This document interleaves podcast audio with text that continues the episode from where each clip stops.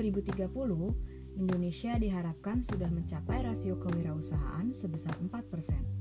Artinya, terdapat 4% dari jumlah seluruh penduduk Indonesia yang berwirausaha. Saat ini Indonesia masih berada di angka 3,1 persen, di belakang negara-negara tetangga seperti Vietnam, Filipina, Thailand, Malaysia, Brunei, dan Singapura. Hai sahabat Meruf, aku Esther, Program Officer dari Min Eruno Foundation atau Meruf.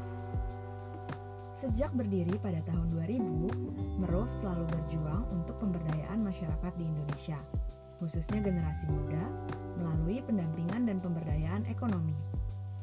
Bapak Heng Uno dan Ibu Min beserta kedua anak mereka, Bapak Indra Uno dan Bapak Sandiaga Uno, bermimpi ada banyak generasi muda di Indonesia yang mandiri dan terdidik. Caranya? Tentu saja dengan kewirausahaan.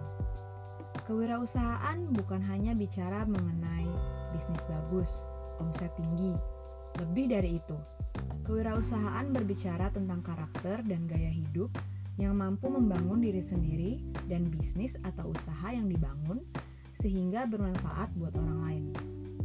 Dengan menjadi wirausaha, besar atau kecil usaha yang kamu bangun kamu telah membantu mengurangi angka pengangguran dengan membuka lapangan pekerjaan untuk orang lain.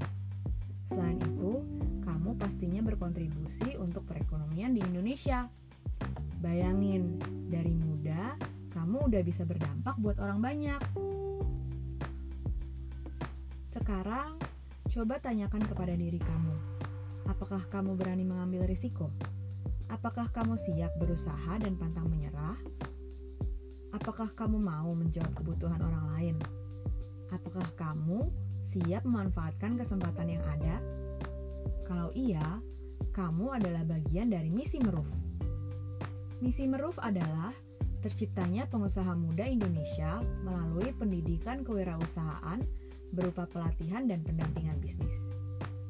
Ibu Min pernah bilang gini nih, beri mereka ikan, mereka akan hidup sehari. Beri mereka kail, mereka akan hidup lebih lama. Beri mereka ilmu membuat kail, mereka akan menghidupi lebih banyak orang. Sekian dari Esther, sampai bertemu di episode selanjutnya.